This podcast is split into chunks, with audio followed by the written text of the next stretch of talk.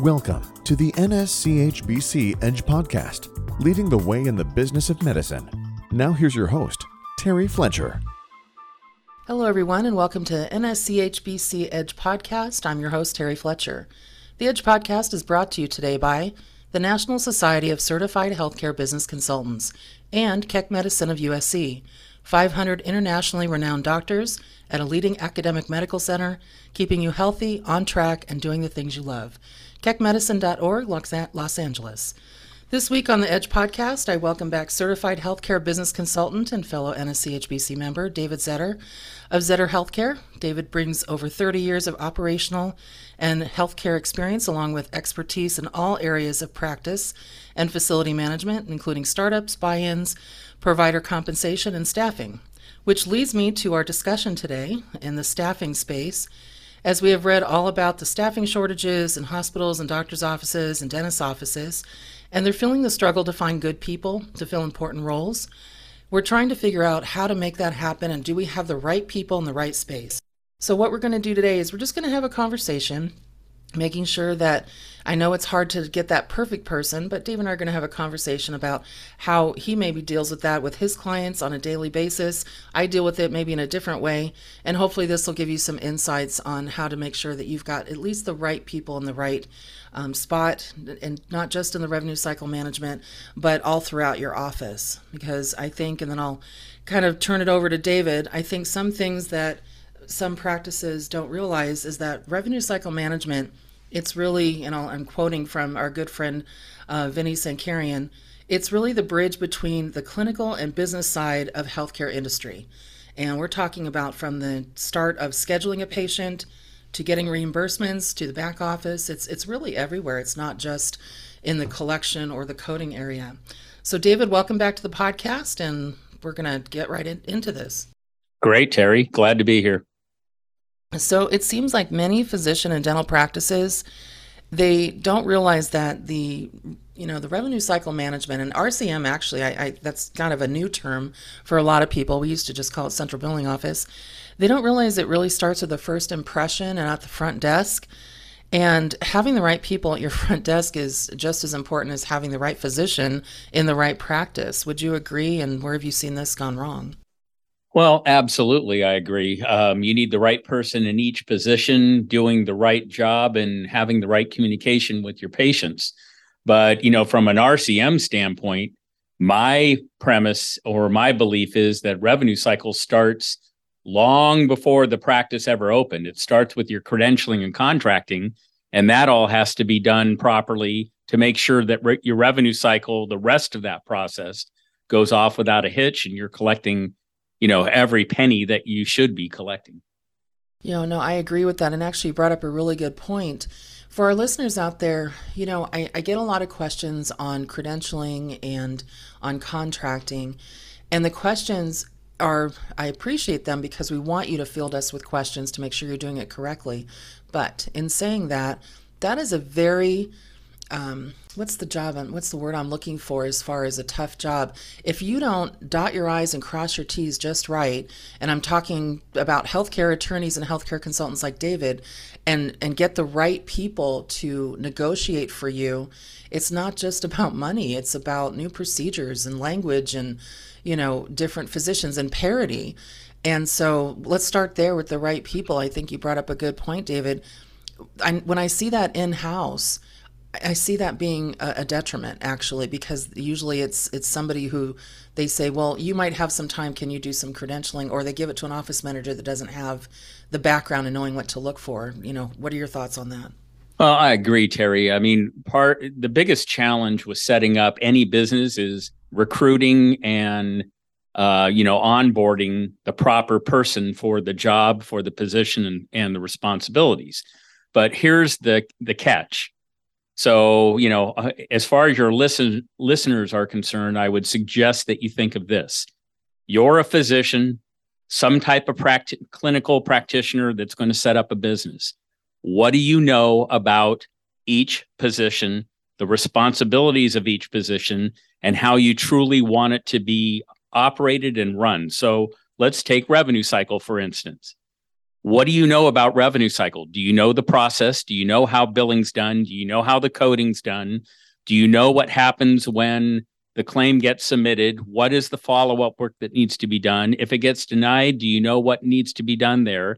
Do you know what metrics mean and what metrics define what a good billing person or revenue cycle expert or anyone for that fact?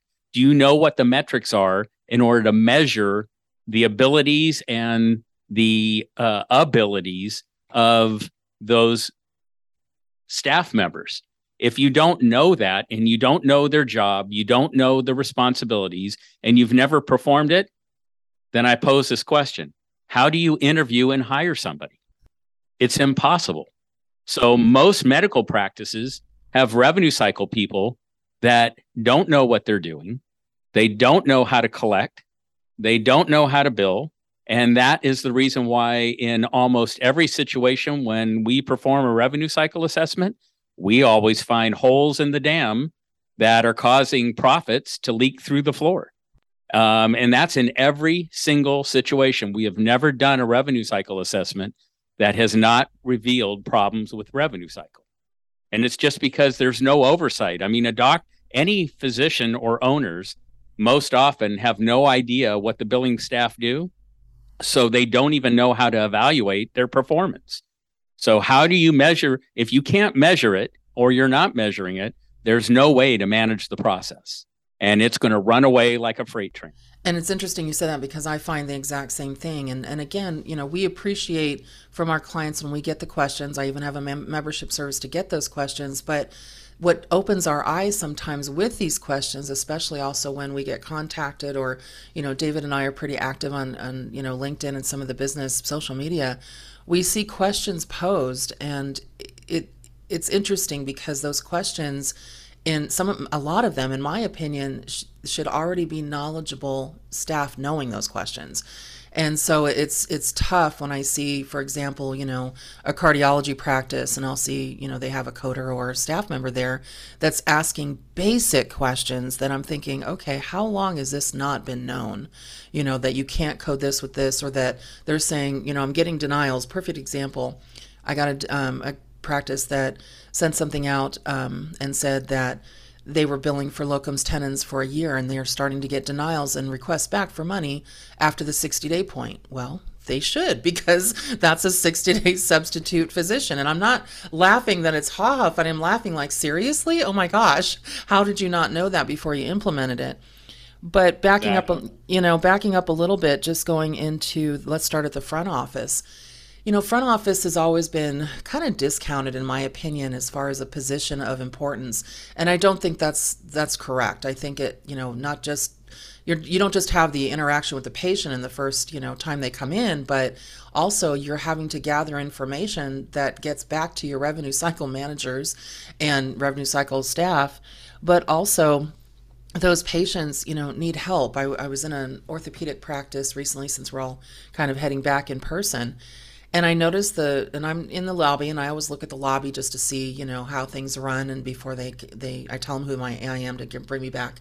And there was two patients. One had crutches, and uh, one was had a ton of stuff in her hand.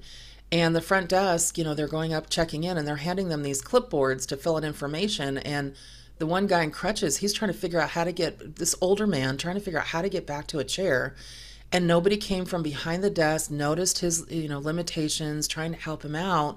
And so i'm just like you know that's not going to fare well for you. I'm watching this process. I actually got up and said let me help you get to a chair and held his clipboard and his pen and, and i ended up helping him fill out and i'm not even part of the practice. And the gal just looked at me and she was just like oh thanks. And i'm just like oh my gosh.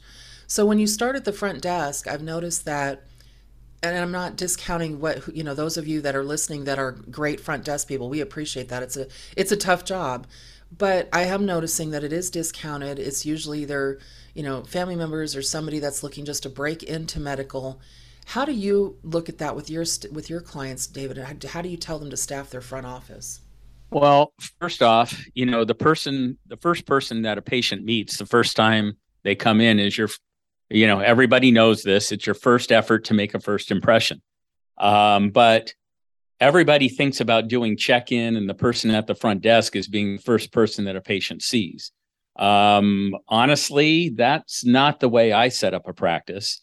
Um, normally the first person a patient sees at least in the practices that we set up uh, especially knowing revenue cycle we provide that position to be a patient financial counselor so the first person a patient sees when they come in they check in with the patient financial counselor and that person reviews everything that is required of the patient to be a patient in the practice, including their financial policies. They obtain signatures. They explain the whole process of, you know, if it's a high procedure performing practice, they explain how they go about collecting for procedures. They explain the financial policies, the obligations of that patient. They get signatures on everything. They also draft uh, authorization forms for either a credit card or debit card or ACH draft authorization to be kept on file. It's all about being proactive. So I'm kind of combining the staffing piece into the the revenue cycle process. We start with that position simply because that's how you set your practice up for success. I mean, you have to guarantee that you're going to collect the money. And the problem with most practices is that they set everything up to be reactive. And that's why most medical practices or a lot of medical practices fail because they're not proactive and they don't set their policies and procedures and expectations of the patient to be how the practice wants it. They let they unknowingly they allow patients to run their business. So if a patient says, "Oh, I'm going to be late," well, what are you doing to penalize that patient so that they aren't late the next time? Uh, same thing with no shows and things like that. So the front desk is very, very important because they're the ones making the first impression. Now, that depends on whether it's going to be a check in person. You know, do they know how to collect money? Uh, are they trained so that they're a part of the staff that's going to obtain those payments if there's a balance? And if you're being proactive, then you remove that responsibility from the front desk person because no employee likes asking for cash or money from patients. So if you set up the process up front and you're being proactive and you've got those authorization forms, now you don't need to call a patient, you don't need to send a statement, you don't need your staff at the front desk asking patients for money and you know feeling um, you know awkward or not knowing what to say to the patient and how to properly request a payment from them, you don't have to do any of that at the front desk. It's all done automated through your merchant services system if it's set up properly. So, front desk people are very important and they need to be fully and thoroughly trained on what their responsibilities are. But you need to think about what those responsibilities are and how that process works in the whole process of running your revenue cycle. Well, what I love about this is, you know, having a financial counselor, and that's the first, you know, first uh, person that they see, is instead of, you know, just the front desk handing them a clipboard to figure it out. It, like you said, it's it's not the patient now kind of in control of the process. It's you're in control of the process. But one of the things, and I and I want to pose this to our listeners. I don't know if you've ever read any of the patient surveys that they get, and the surveys that they get, I think you'd be surprised one of them, um, the first question is always about your financial process. They don't ask how they like the physician until question eight. So it, it's it's more about your processes, how you take that anxiety away from the patient that you know is nervous to come see you or they wouldn't be there. But David, to David's point, and what a great way to to really set up a practice. I love this is that when patients come in, they're not only anxious about their condition and how that's going to work, but in their mind, they're also thinking, will my insurance cover it? What's my out of pocket? And even though you may have had a brief conversation prior to them coming in, having somebody sit down, a liaison of sorts with the, you know, from the front desk to the, from the clinical to the um, revenue cycles management office, this is a great idea. So, you know, if you get definitely, if, if you need help setting that up, you know, get in touch with David because, uh, you know, obviously that's his business. That would be just such a, a great way to get things started. I love that. That was great. Now, when we talk about you know, getting really into the billing office and um, things about that, I've noticed that a lot of billing office staff are hired from within. So they move from front desk or back office, and a lot of them are spouses of the phys- physicians. What, what, are your thoughts on that? I, I, realize you've already kind of commented on making sure people are, you know, um, educated or trained in that position, but I'm also finding that that's not always the case. Uh, that is correct, Terry. Um, we often have clients setting up, even, you know, we're doing a bunch of startups usually all year long.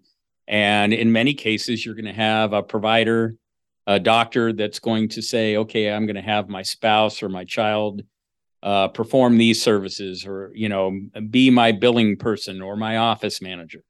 Um, and I will immediately go right. I mean, they open the door, so I'm going to go right to it, and I'm going to start questioning. Okay, what does this person know about this position? What do they know about the responsibilities, especially if they think they're going to do billing? I mean, I had a client recently that said that they were going to have their spouse do it, and I said, "Well, I'm going to be quite blunt and honest with you. If you have your spouse do your billing, we will not be able to work with you because you will most likely fail. You'll most likely close your business because your spouse knows nothing about the billing. And this is a proceduralist, and there's going to be an awful lot of modifiers, a lot of multiple procedures, things of that nature. And somebody that doesn't know anything about NCCI edits and you know bundling of codes and the proper billing and even how the process works and even denied claims i mean how are you going to make any money doing that? They figured that she was just going to learn on the job and i said that eh, that's fine. If that's what you want to do then you'll have to go find somebody else that's going to help you set up your practice because i'm not going to be standing there watching the ship go down.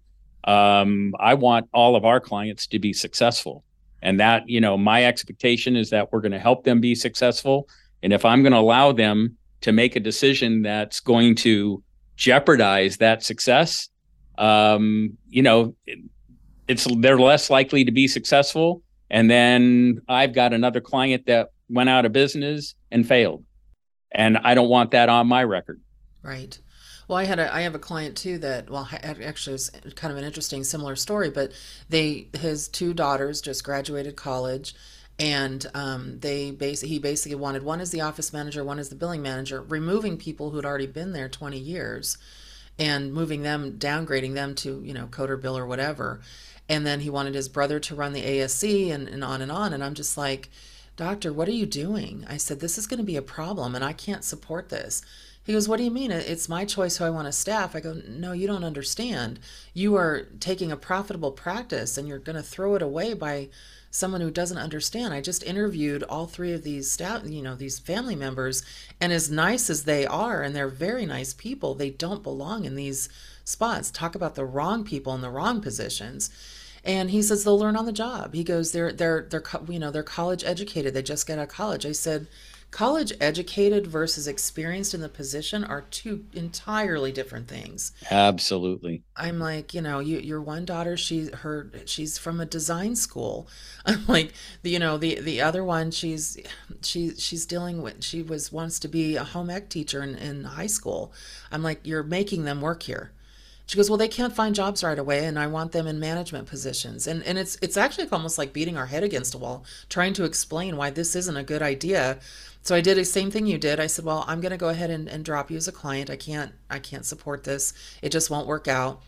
And they weren't happy about that, but they're like, okay, we're going to do what we want. Well, guess what? Six months later, they couldn't figure out why their revenue went down almost 50% in six months and why they weren't getting paid on their ASC at all. They had nothing paid. They forgot to put revenue, you know, uh, revenue uh, codes on their um, UB92s. Nobody knew how to do, they thought it was HCFA forms for their ASC and it was a nightmare. So I agree with you, you know, and, and again, to our listeners, make sure we're talking about the right people and the right, you know, jobs. It, it, you can't, like, we can't say this enough. You have to be proactive, doing it at the beginning instead of hit or miss at the end. The cleanup is a lot worse than having a conversation about, you know what, you can learn the business in, in a in the red maybe in the medical record department and start at square one or shadow somebody in the back office, but you need to learn the business before you're put into a management position. Now here's one. Talk about the wrong staff and the wrong job. Do you ever have any of your clients say they're going to use nurse practitioners or PAs as scribes? Um, I don't have a lot of them that state that. Actually, I don't have a lot of clients that utilize scribes, but I can tell you that, you know, even when I went to uh, an orthopedic practice not too long ago, um, they did have, you know, the orthopedist came in, so did the PA um, that basically documented everything while the orthopedist was doing the exam. Um, so the orthopedist full time eyes and hands on me, and the PA was doing all the documentation, acting as a scribe. Now, you know, that's not a cheap scribe, but in their operation, they're very thorough, they're very efficient. They spend plenty of time. I mean, I literally had 25 minutes with the physician um, which is unheard of. But they move through, they get everything done. They had even my summary of my visit handed to me when I checked out. Uh, they forwarded that summary immediately as I was standing there uh, checking out. They said that they had just forwarded the uh, report onto my PCP. So, I mean, they were very thorough, efficient. Everything was nailed down. Probably one of the better practices, better run practices I have seen in quite some time. I mean, I no sooner got there, I was checked in in less than 30 seconds, and I was back in the exam room less than a minute later. And less than 30 seconds later, the physician walked in. So it was literally bam, bam, bam, and everything went off without a hitch. That is impressive. So they're obviously preparing or generating enough revenue in order to cover those costs where the PA is acting as the scribe, or at least I would assume so. Now, this is a health system owned practice, which again, you know, almost dumbfounded me that a health system owned practice ran that efficiently.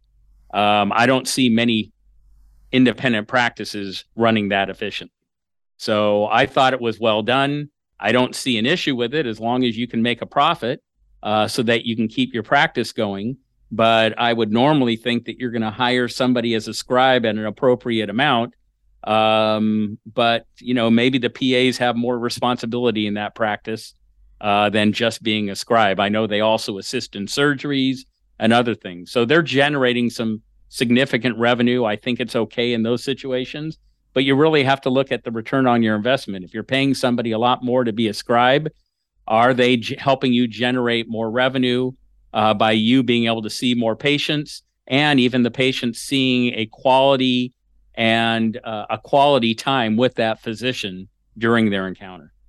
Yeah, no, like I agree with that. It, it's interesting. The reason I brought it up is that, like you said, it's a very expensive employee. So, just you know, again to our listeners, make sure that if this is the capacity you're using your mid-level provider, that you have some kind of a compliance manual or documentation why you're doing that because as as the expense of that employee they're typically expected to be seeing patients in a clinical capacity not in a scribe capacity which is completely different you know one thing i was going to ask you how has telehealth impacted the workflow processes you were mentioning with a financial counselor and things like that is that still uh, uh, able to do that and implement that with telehealth well, normally, you know, if we've got uh, in a practice that has a patient financial counselor, normally they run, we've set up the whole telemedicine process uh, a bit differently because obviously we want to get the information um, from the patient and, you know, make them aware of all the policies, procedures, and so on.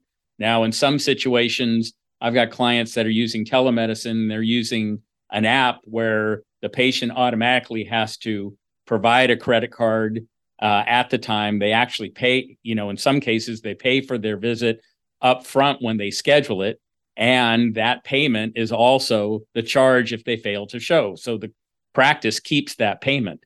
Um, and that's all communicated up front.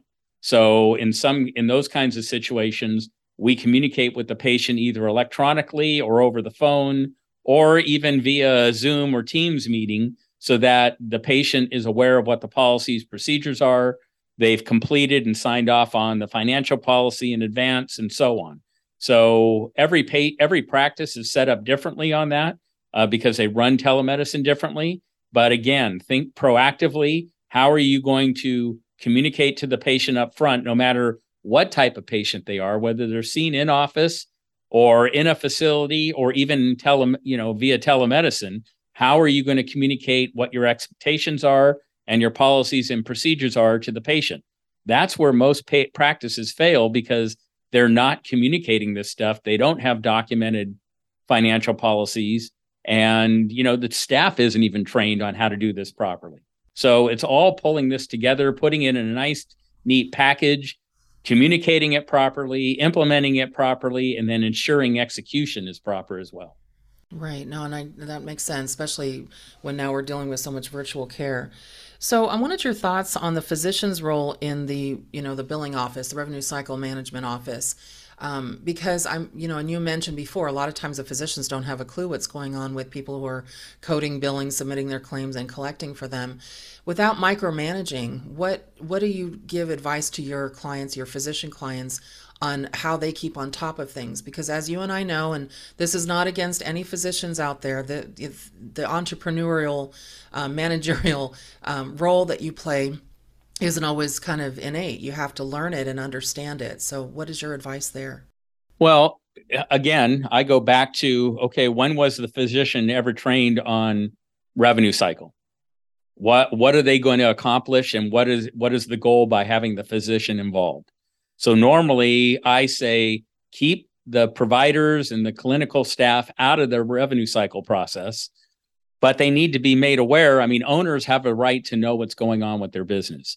So, you know, an administrator should provide owners a re- reports, financial reports, and also reports on departments in a practice. I mean, especially if they're larger practices, you know, you should be providing eh, or have a dashboard that monitors the metrics of the revenue cycle department. How much revenue was collected on this day or this week compared to the last week? I mean, you should have all these kind of metrics, which we call a dashboard, that communicate all the pertinent information of that department to the owners so they know how it's operating.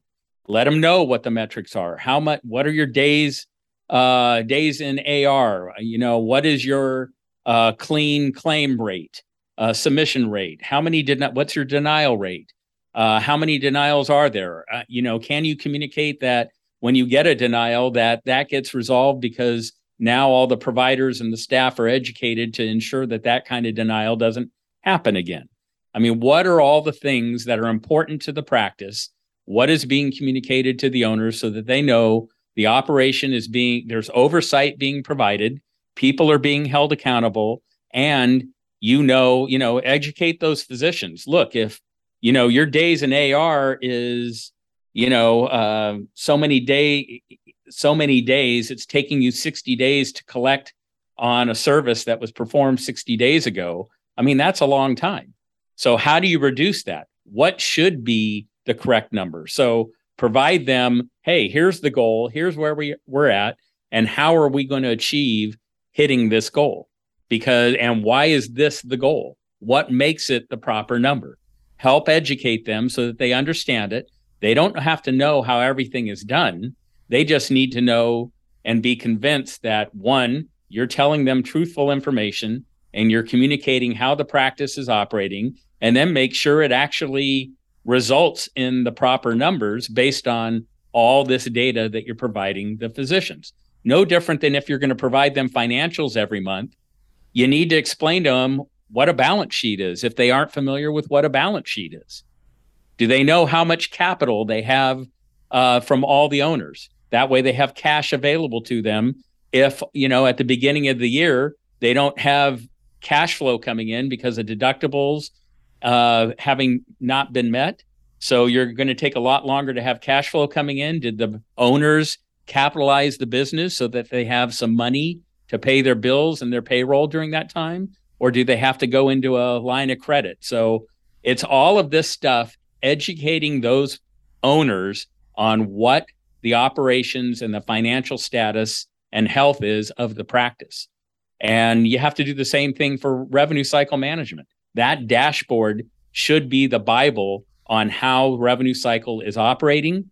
And you need, need to make sure that the metrics are accurate, especially for the specialty. Your days in AR are going to be much higher in an orthopedic practice than it would be in primary care because you're probably dealing with auto and workers' comp issues as well.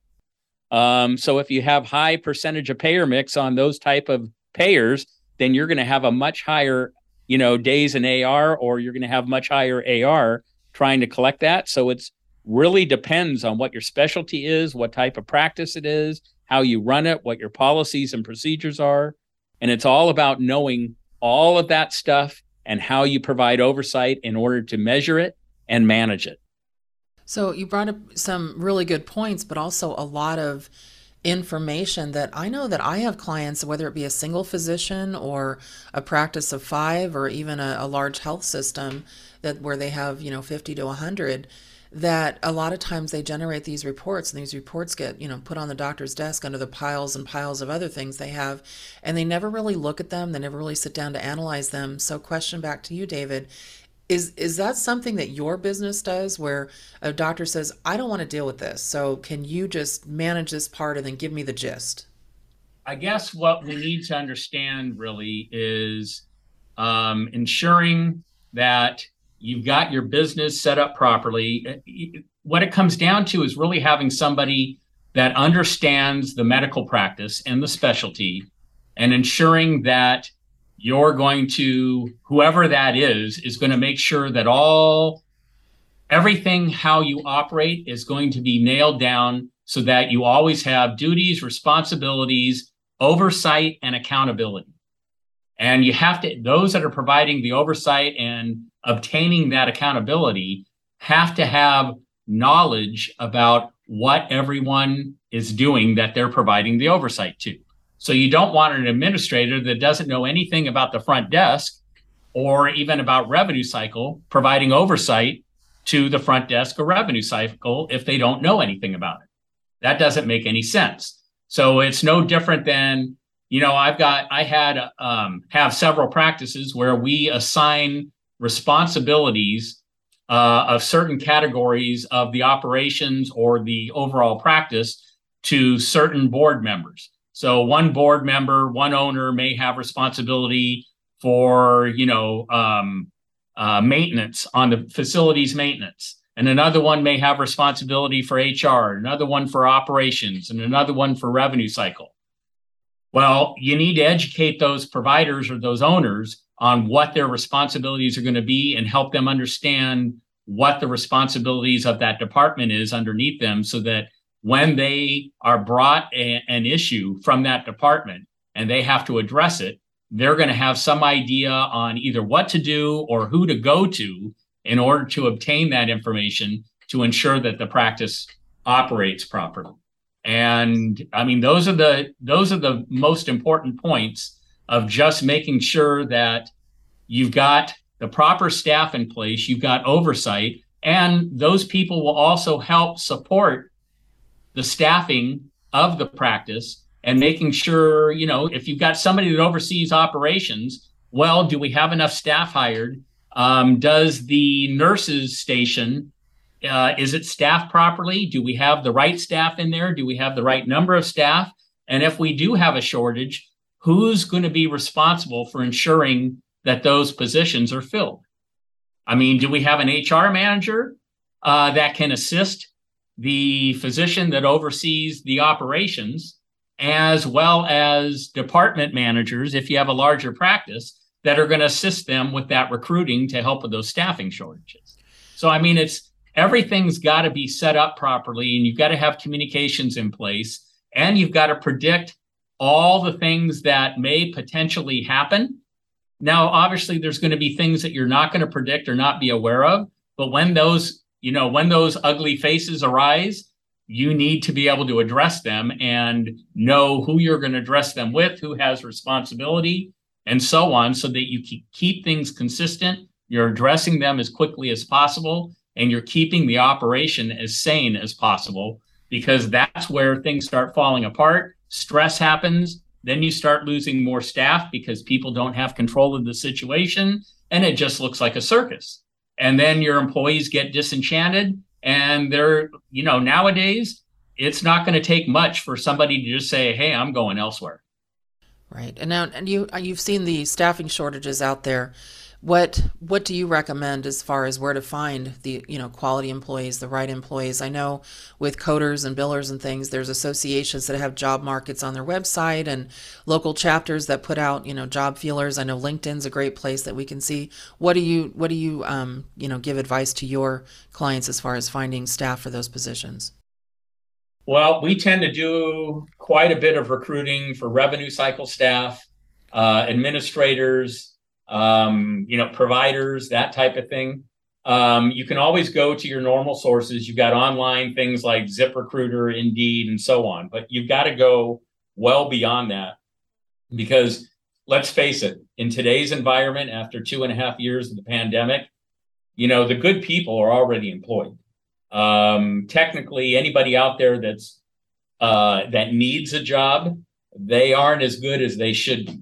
Otherwise, they would have a job. Employers recognize this. Now, and most people that are very good at their job aren't going to quit before they have another job in place.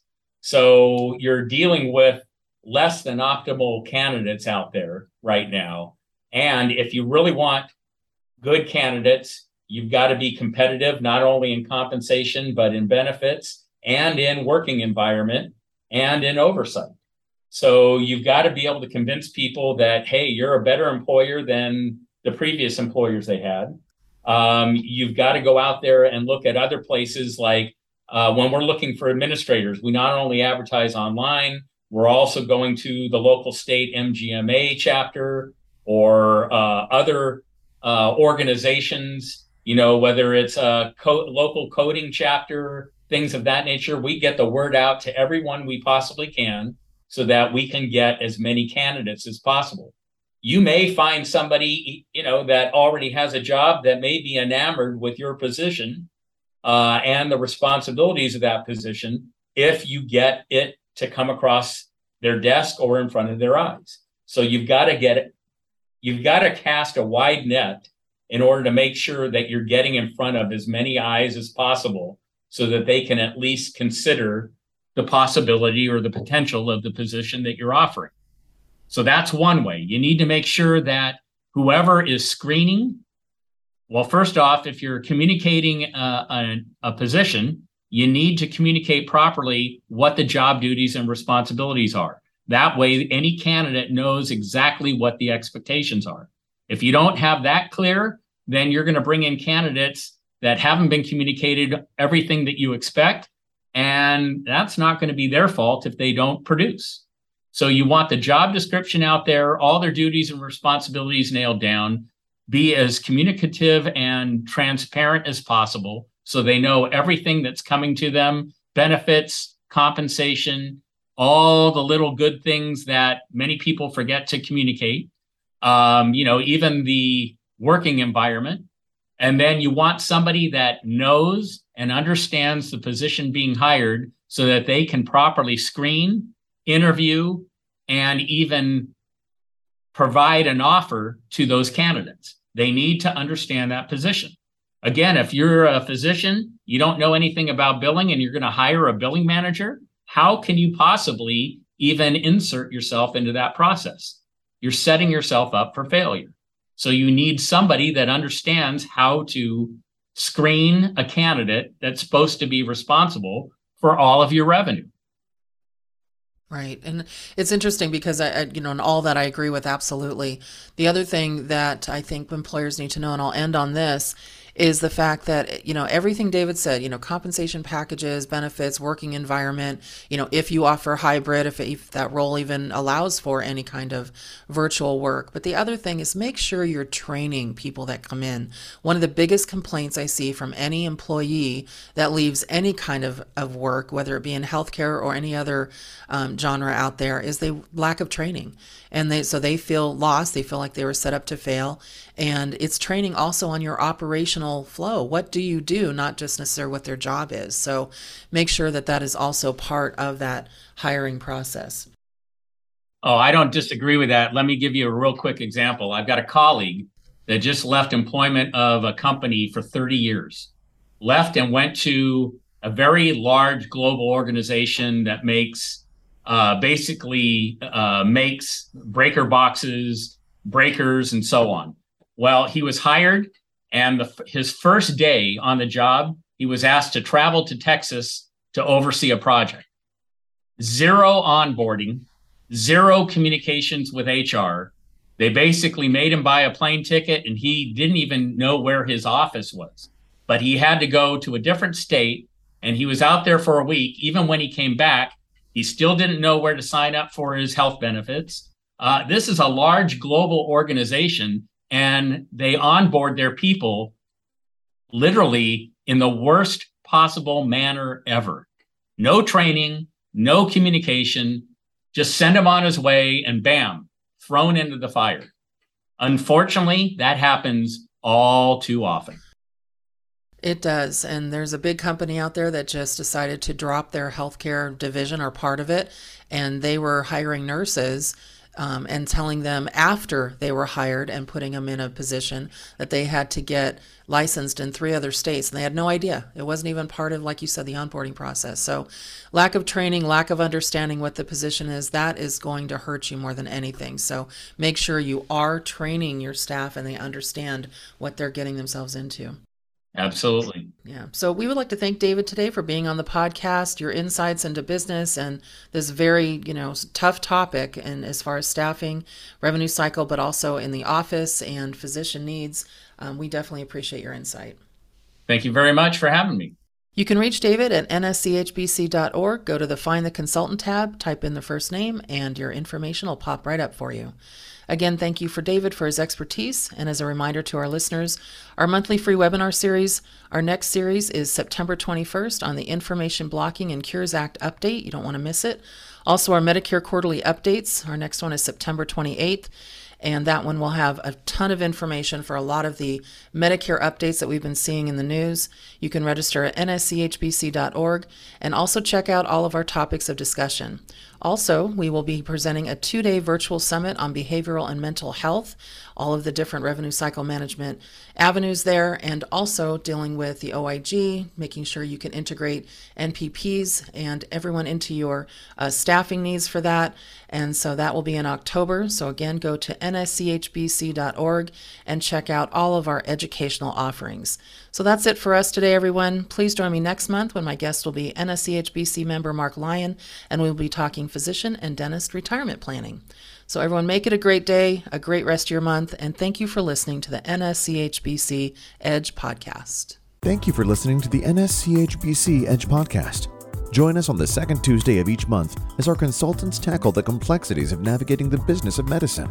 You can reach us on the web at nschbc.org, the National Society of Certified Healthcare Business Consultants.